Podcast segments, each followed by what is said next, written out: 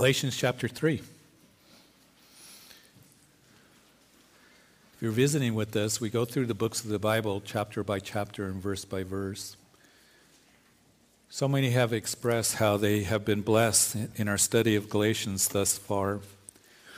And they're beginning to understand that we don't put ourselves under the law, but we put ourselves under Him. We, we have Christ that lives in us because we don't put our hope in something that doesn't save us. We put our hope in Jesus who saves us. And as we go through this epistle, I hope you're being freed up because so many Christians, their lives are based on performance. If I perform well enough, then God loves me and I have his favor, I've earned his approval rather than by faith, even as Paul would say in the prison epistle of Colossians later after he wrote this, just as you've received Christ Jesus the Lord, that you also walk in him. That is, you continue as you received him by his grace through faith. You've been saved. You continue in that faith and you continue in that grace that he has bestowed upon you. And even as Paul writes, the theme of the book of Galatians, that the just shall live what? By faith. And so I pray that this has been a tremendous blessing. And today, as we continue in our study, we've gone as far as verse 19 of Galatians chapter 3, and we'll pick it up there. As Father, we come here and Lord, we thank you for this morning, a time of worship. We are grateful this Thanksgiving weekend for the many blessings that we have that come from you. Lord, uh, the blessing of your word. Uh, the salvation that we have that comes through faith in Jesus Christ. So we want to be attentive to the things that you're showing us and teaching us through your word. So help us be attentive, to open up our ears to you, and Lord, be sensitive and teachable uh, to your word. And Lord, I pray we, we would be just remember to turn our ringers off our phones. We want to be Lord, one that is in our seats. We want to be attentive these next few moments because you're speaking to us through your word. And you honor your word, David wrote in the Psalms, above your name. It's amazing. So we give honor to the word of God. We know that this is truth given to us. We want to be established in it. In Jesus' name. Amen. So keep in mind, as we're traveling through this chapter of Galatians, chapter 3, that the apostle, course, has been writing to the Christians of Galatia, the Gentile believers, about the gospel of grace. The gospel of grace that he brought to them, he said that this gospel is the only gospel. That's one thing that we really have emphasized going through the book of Galatians. There's not two gospels, but there's one gospel, the gospel of grace, that Paul says was revealed to me by the Lord. And they were being troubled because after Paul and Barnabas left that first missionary journey that you read about in the books of Acts in chapters 14, and um, you see the churches of Galatia being established, Derbe and Iconium and Lystra that the Judaizers, who were Jewish legalists, would come in behind Paul and Barnabas' ministry. And they began troubling the believers. They, as chapter 1 tells us, they perverted, or that word in verse 7 of chapter 1 means to distort, to take away the gospel of Christ to another gospel, which is not the gospel. And in these chapters, the Apostle Paul has not only been defining once again the gospel of grace, but here he's defending the gospel of grace. And we are seeing in chapter 3 here that Paul using Abraham in the book of Genesis as an illustration of justification by faith, that legal term that you are justified before God. Uh, it literally means just as if I've never sinned. We, we in as we are forgiven by Jesus Christ, justification comes as we come in faith. And he wrote in verse 6 of the chapter that it was when Abraham he was justified because he believed God and it was accounted to him for righteousness. Now that was a very important point because those legalists would think, well, you know, what about the law that we're going to see that Paul's going to address? He uses Abraham, the father of the Jewish nation, as an illustration of listen, think about this, that in chapter 15, verse 6, as he quotes from that, that Abraham believed God and it was accounted to him for righteousness. It was not until 14 years later that the the covenant of circumcision was instituted to Abraham's descendants. So it was Abraham's faith and his his faith in believing God that brought righteousness to him, not the act of circumcision that justified Abraham that came later. So, very important point is he is saying, I'm going to show you from the scriptures it's been that way. And in verse 11 of the chapter here, no one is justified by the law in the sight of God. And we have read that Christ has redeemed us from the curse of the law. We understand that the law doesn't bring life, the law brings death. And that's what he's going to continue to reiterate. Somebody told me last week or the week before, after one of the services, I said that the law never saved anyone. Jesus Christ saves us. That the law brings a curse, as Paul wrote in this chapter. There's a curse attached to it because we don't keep the law. And he's going to continue to reiterate that. It is Christ that brings life. And they said it just kind of clicked for me that I am one that has life in Jesus Christ. I'm not going to put myself under that which cannot bring me life. So we have read that we've been redeemed by Jesus Christ, and Paul uses Abraham as a, that example of justified by faith. And he reminds us of the unchanging promise from Genesis chapter 22 that through your seed, singular, all the nations shall be blessed. The seed being Christ, and the law which came 430 years later after God had made that promise to Abraham. It does not annul that promise. That promise is unchanging, and that's where we left off last time. So the legalists or the Judaizers that would be reading this, they would say, well, Paul, what then was the purpose of the law? So that's where we're going to pick up our text in Galatians chapter 3, verse 19. What purpose then does the law serve? It was added because of transgressions, till the seed should come to whom the promise was made. And it was appointed through angels by the hand of a mediator. So, uh, Paul, if you're telling us and you're showing us that to be righteous before God is to have simple faith in the Savior Jesus Christ, and that a promise was given to Abraham before the law ever came down from Mount Sinai, and that all the nations would be blessed, saved through the seed of Abraham. That seed being Jesus Christ. That promise is not void because of the law. So the legalists would ask, then why was the law even given? What was the purpose of the law? Now, here's the thing to remember about the law the law is God's holy standard. The law is righteous. Matter of fact, in Psalm 19, it tells us the law is perfect. So there's nothing wrong with the law. The problem is you and me. The law exposes me as a transgressor, it exposes me as a sinner. The law, the, the line is straight, and it shows us as we travel down the road of life how much we transgress away from that straight line. Matter of fact, transgressions literally means to cross the line. A sin means to miss the mark. It's like an archer who pulls back the, the bow with an arrow and he's trying to hit the bullseye, but he misses. And we miss the mark. We miss the bullseye. We, we are sinners. And we transgress away from God's way. Our hearts rebel against the law, and we're all sinners. So the law shows us, as we've been discussing, that we are transgressors. And it would also, listen, prepare us for the work of the Messiah. And that's what Paul's going to bring out. It would be given, the law, till the seed would come, that is Jesus Christ. Now, it, it is not that the law of Moses was revoked when Jesus came. Matter of fact, Jesus said that I come not to destroy the law, but to fulfill it.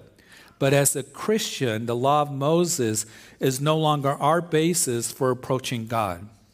And that is when we give the gospel, the good news, that sin needs to be a part of that message. In other words, I like what Greg Laurie said one time. I heard him on the radio. Many of you are familiar with Greg Laurie's uh, ministry. He does the Harvest uh, Crusades and he has had thousands that have come to Christ through the Crusades, and uh, he's just a really, uh, God has used him as an evangelist. But one of the things that he said that for us to give the good news, first we got to tell him the bad news. And the bad news is that we're all sinners. The bad news is that sin has brought death to us. The bad news is, is there's a problem, a sin problem.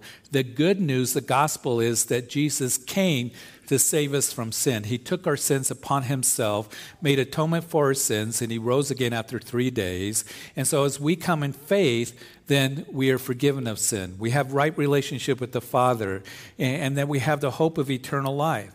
And the reason I mention that is because it is important for you and I, as we give the gospel to others, that they understand why they need the Savior of the world. Sometimes I'll hear uh, teachers behind the pulpit say, well, just come and connect to Jesus. And, and people are going, why do I need a Savior? Why do I need to connect to Jesus? Because you're lost. Because the wages of sin is death, and Jesus came to die for your sins and make atonement and to recognize that you're a sinner in need of Him, to come to Him in faith. I can't save myself. I can't come by my own goodness. Also, I find it interesting that Paul reveals to us that it was angels that gave the law of Moses. Angels who were the mediator for Moses when he received the law of God. We know that we have a mediator, as Paul wrote to Timothy, that we have a mediator, that is Jesus Christ, between man and God.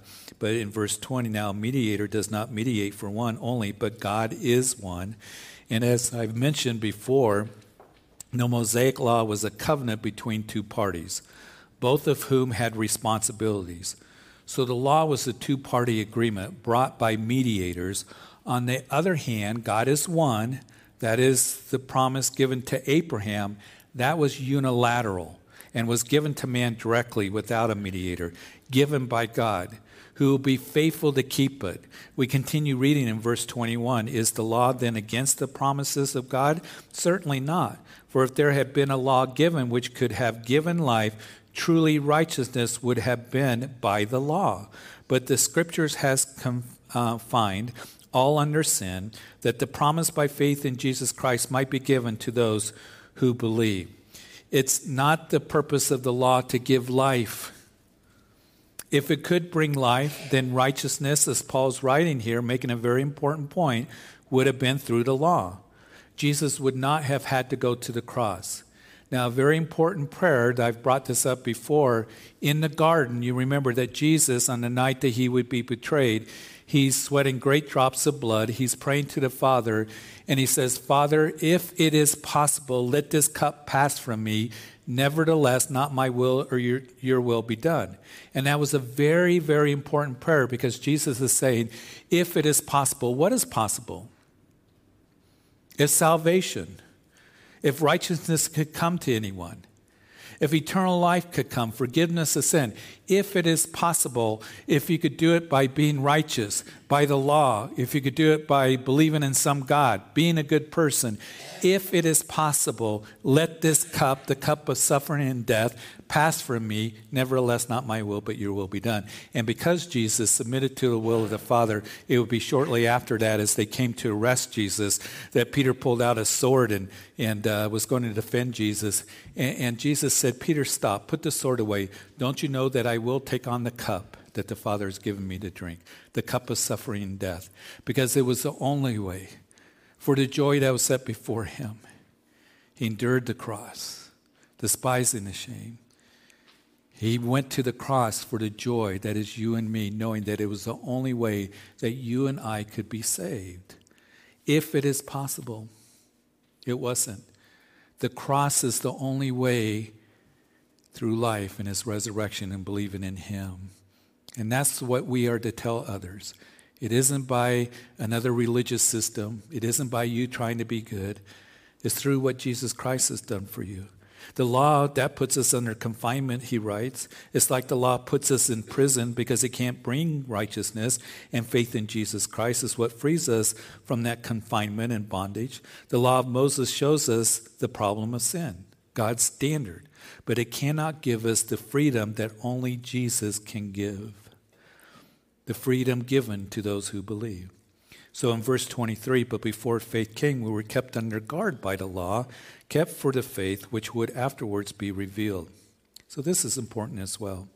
Continuing to comment on the purpose of the law, Paul has established very clearly, very powerfully, and persuasively that the law is perfect or not. The law shows God's standard.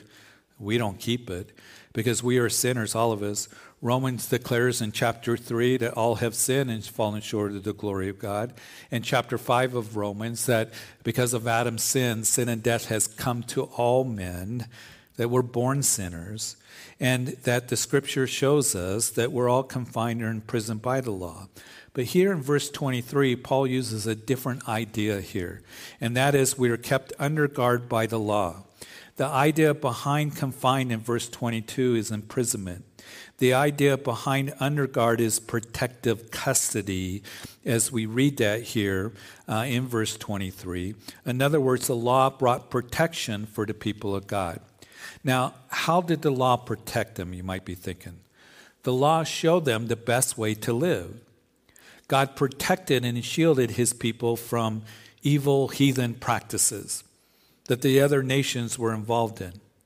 And they were God's people to be a light to the Gentiles. Isaiah writes that, a light to those nations. So when those nations saw how they were blessed, how they lived a good and healthy and best way that God has provided for them because God gave them instruction on how they should live, that they would know that God was real. It would be a witness to the other nations of God's goodness and protection. The other nations, because they didn't have God's law, they were involved in false worship, in false gods. Um, they were involved in idolatry. Uh, they ended up being involved in all sorts of immorality and violence and depravity. They were burning their own children on the arms of Moloch. And so, what Paul is getting at is yes, the law being God's holy standard of righteousness, it shows us that you and I, we break the law. We can't keep it, but also the law serves as a restrainer of sin.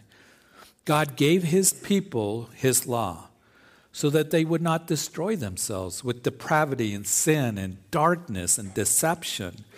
The law acts as a check and a foundation for law so that there isn't total lawlessness.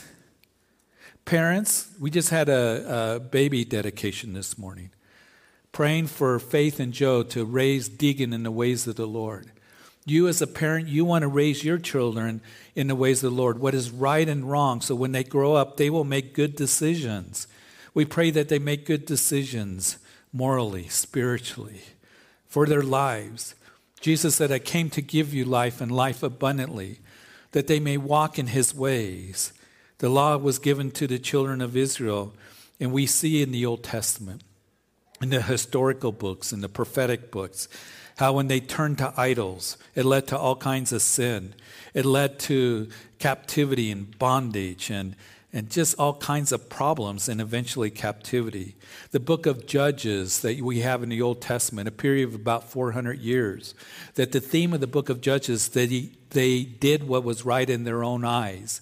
And when you read the book of Judges, it goes from bad to worse.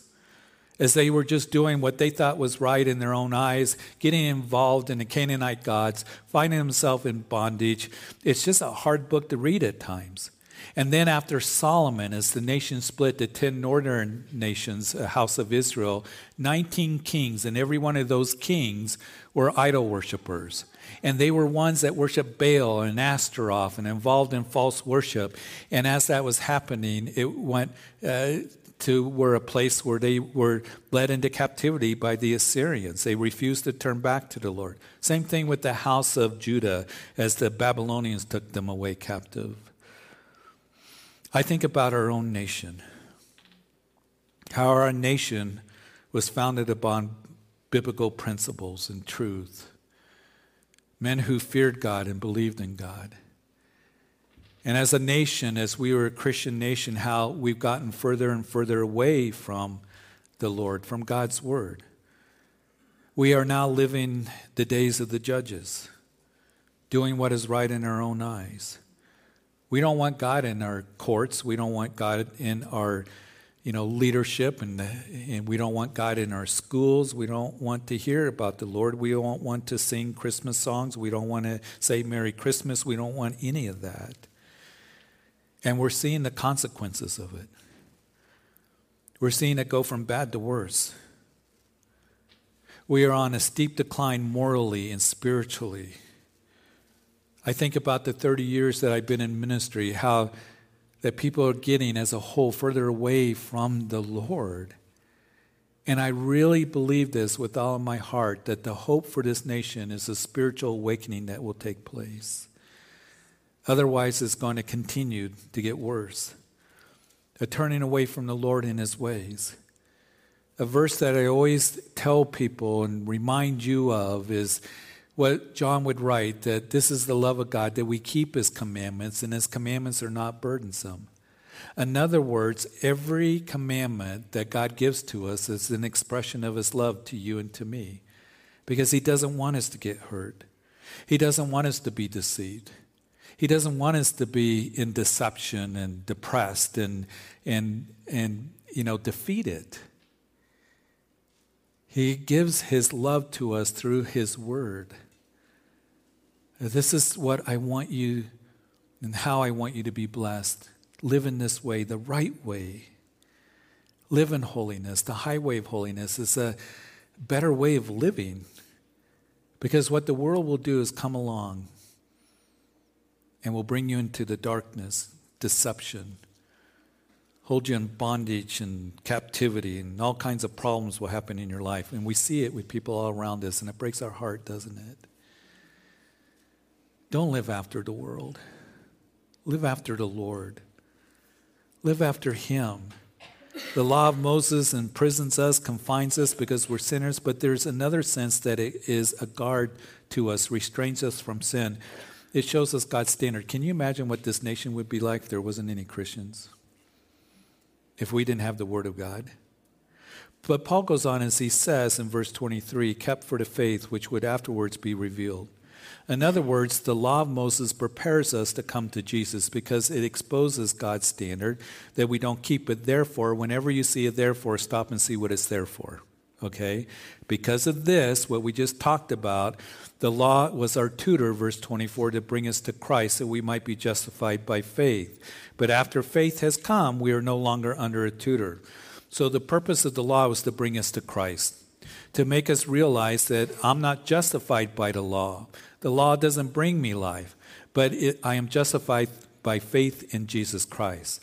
Now, that word tutor in the Greek, or it might read schoolmaster in your translation, was actually that of a servant that had the responsibility to his master's children's guardian, specifically when it came to young boys. And he was to supervise the sons on behalf of the parents the tutor made sure that they went to school, that they did their lessons, that they, they learned and trained them in, in obedience, and they would discipline them even. It's kind of like super nanny in a way. And this, this tutor, that role of the tutor was never permanent. When that boy grew into an adult, he would then be free from his tutor.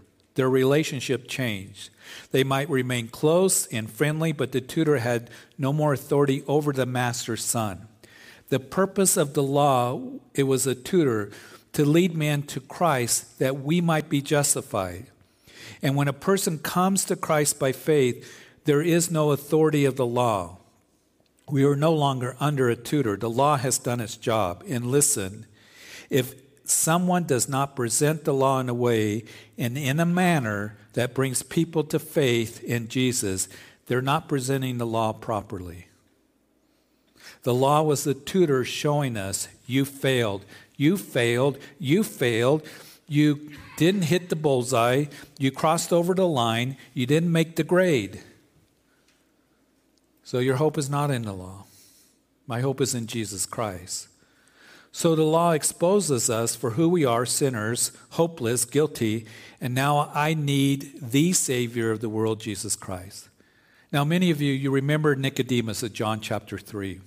I love John chapter 3 because there's the three must. The first must is Nicodemus came to Jesus.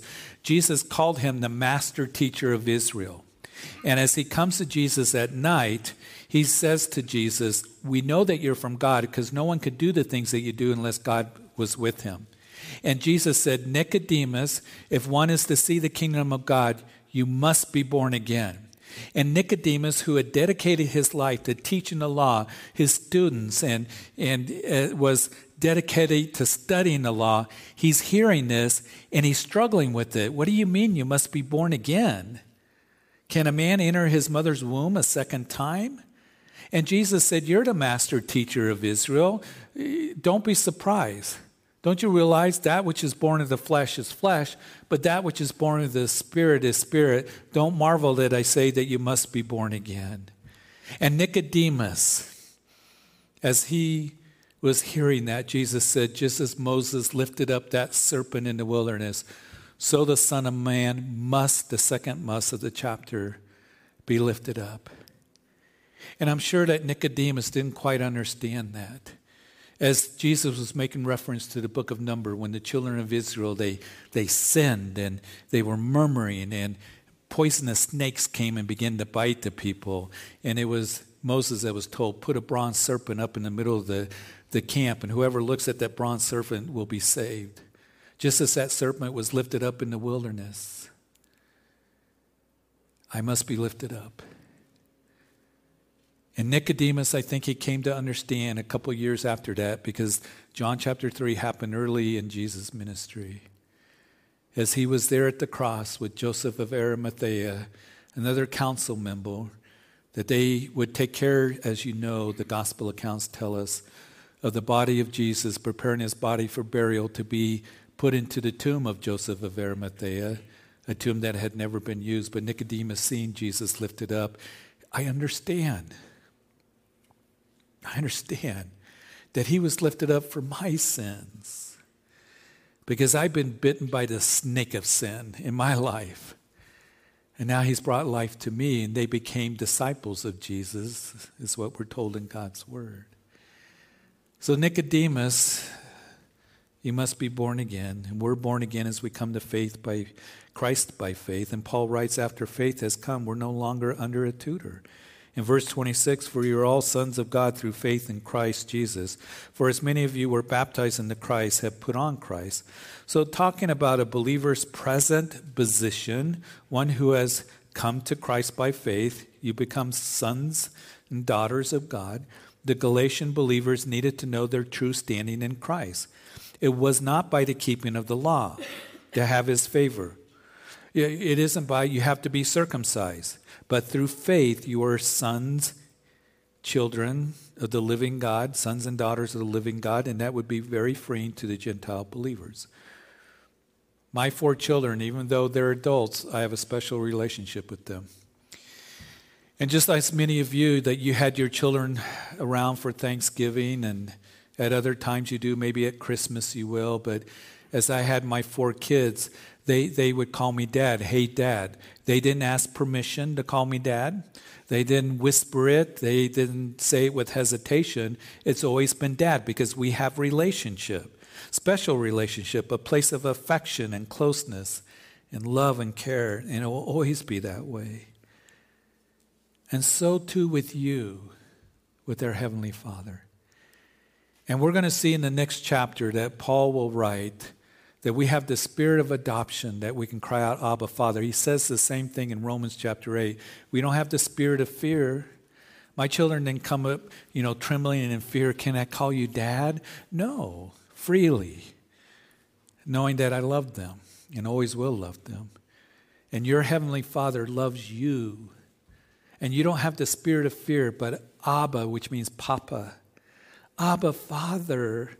I belong to you because I have a spirit of adoption through faith. And Paul says that we're baptized unto Christ, we put on Christ. Now, he is, did not say baptized unto water, but rather that we are saved by faith in Jesus. We're baptized into the body of Christ. That's what's being referred to here.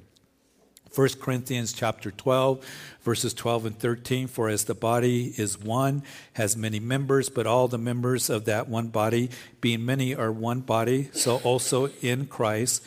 For by one Spirit we're all baptized into one body, that is the body of believers, whether Jew or Greek, slave or free. We all have been made to drink into one Spirit. So the baptism being referred to is, is, is what joins us believers to Christ as we become members of the body of Christ. Now, the water baptism does, we identify with Christ. It, it's, it's a powerful illustration that Paul writes about in Romans chapter 6. As we identify with Christ in this newness of life, graphically illustrated when we are water baptized, in that just as water baptism, we are immersed in water. So when we place our faith and trust in Jesus Christ by the Spirit, we are immersed in Jesus. When a person goes under the water, you don't see much of that person. You mostly see water. When you come to Christ, baptized unto Christ, when you do it by illustrating that proclamation that I'm a believer, that in this newness of life, identifying with Him, that as you go under the water, it symbolizes that as by faith I've now been baptized into the body of Christ. And as we are believers, it shouldn't be that we see much of me, or it should be less of me. The third must, the third must in the book of John, chapter 3. You must be born again, I must be lifted up. And then John the Baptist says that I must decrease, he must increase. And as we continue to be conforming to the image of Jesus Christ, that He is going to increase, that we are going to decrease. We're going to die to self, pick up our cross, and follow Him. We put on Christ, is what He says here. Now, in the language here, the phrase has the idea of putting on a suit of clothes. And in the Roman culture, when a youth came of age, he was given a special toga, which gave him the full rights of a Roman citizen and it indicated that he wasn't a youth anymore, but he was accepted as an adult. So Paul says, You Galatian believers, put aside the old garment of the law. You put on Christ's robe of righteousness, which grants full acceptance before God. Now, there used to be a clothing store. They had commercials, and their motto was, The clothes makes the man, is what they would say. Well, you're clothed with the righteousness of Jesus Christ as you put on Christ. Paul uses that term not only in Galatians, he uses it in the prison epistles of Ephesians and Colossians. He says, put off the old life, the old stuff, you know, the lewdness. Uh, put it off, and then you put on Christ. Put on the work of the Spirit love and gentleness and kindness. That's what you're to do. People should be able to see that you belong to Him by looking at your life. Do you know that? Because we not only believe the gospel, we live the gospel. So, I, can I ask us all a question? What do people see when they look at us? They're not going to see perfection. But do they see something in the reality of Jesus Christ? And one of the things that grieves me more than anything else is when I have somebody that I'm ministering to and they say, Well, why should I come to Christ? I got a coworker or family member or neighbor. They say that they're a believer, they act no different than I do. The things that come out of their mouth, they go out partying, immorality, they're no different than me. Why do I need to come to Christ? Do people see something of Jesus in us? I pray and hope that they do in our speech and in our behavior, in our faith, in our love for others, in our conduct? Do they see light? Because he's brought us out of the darkness into the marvelous light. We have the light of Jesus Christ in us. And to be a witness is not only with words, as I've said, but it's with your life. So you are sons of God through Christ. You are baptized unto Christ. You have put on Christ. And why is it? Because of your own righteousness? By the keeping of the law? By your own efforts and works? No, it's because of faith in what Jesus has done for you. And you're dead to the old stuff. You don't put on the old garments. You now identify with Christ.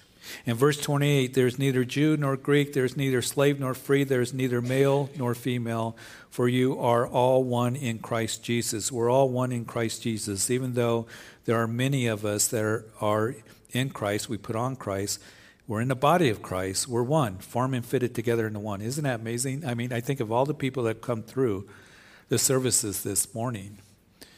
And I think of all the different backgrounds and ages and experiences, but we have one thing in common, don't we? that brings us together as a family.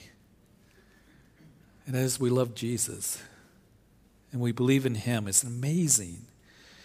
We're all included in this thing called the church. We're a group of people who share the same life, who belong to the same Lord, who are filled with the same Spirit.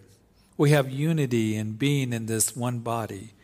And we're all one in Christ, all part of the body of Christ. And as Paul would say in 1 Corinthians chapter 12 as well, that even though we're all in the one body of Christ, each of us, individual members, all have a part to play, service which he calls you to do and gifts you, so that the body of Christ might function and might minister to others, may edify and bless others.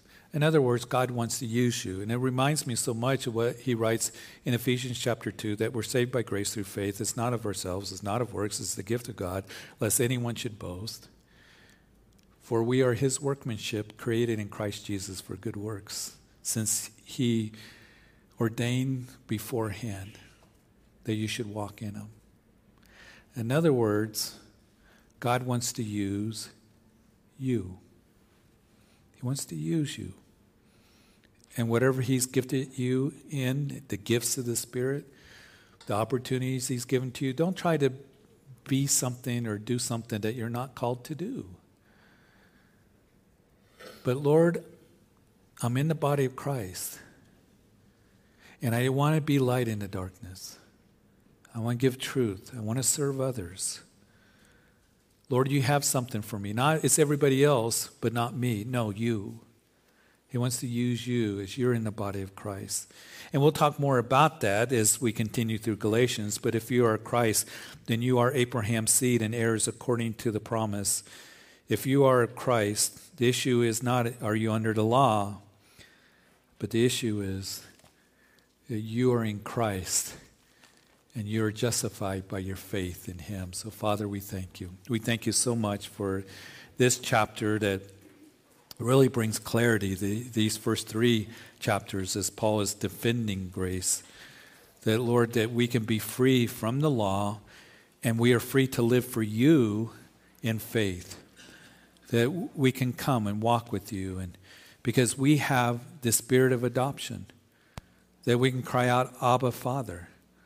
We have that, Lord, relationship with you through Jesus Christ who went to the cross and died for us and rose again to give us a living hope, who was lifted up on that cross, and we come being born again by faith, baptized into the body of Christ, and then the work of the Spirit as we put on Christ to live for you. And I do want to pray if there's anyone here, maybe you're listening online or later on the radio that if you never truly come to Christ, that the Bible says to repent. That means quit going the direction you're going and turn to Christ. He is your hope. He was on that cross, shedding his blood, body convulsing, beaten beyond recognition. A lamb that was led to the slaughter, the Lamb of God. And he cried out, It is finished. He finished it. He was put into a tomb and he rose again and he conquered sin and death. And now he says, Come. It's always the invitation to come. You cannot save yourself. You might think, Well, I'm so far gone, God will never forgive me. All manner of sin is forgiven. You come as you are, you confess you're a sinner, you turn to him, and you give your life and heart to him. And whoever calls on the name of the Lord shall be saved. And you can do it right now. Today is the day of salvation. You can pray sincerely in your heart that Jesus, I come and I ask that you forgive me of my sins. I confess that I am a sinner in need of forgiveness, and you're the one that made provision for me. You're the one that died on the cross for me. Forgive me. You're alive. You're my Savior. You're my Lord. To sit upon the throne of my heart. And I do want to walk with you. I want to know you, learn of you. And I thank you for this new beginning and bringing me into the family of God. In Jesus' name. For all of us this Christmas season, I think about that Christmas story how Mary held that newborn, the Son of God, there in Bethlehem in her arms. And it says in Luke chapter 2 that she pondered all these things, just marveling. That this Christmas season in the busyness as we're finishing school and projects and baking and shopping and all the lists that we have to go through, decorating, that we would take the time to stop to marvel.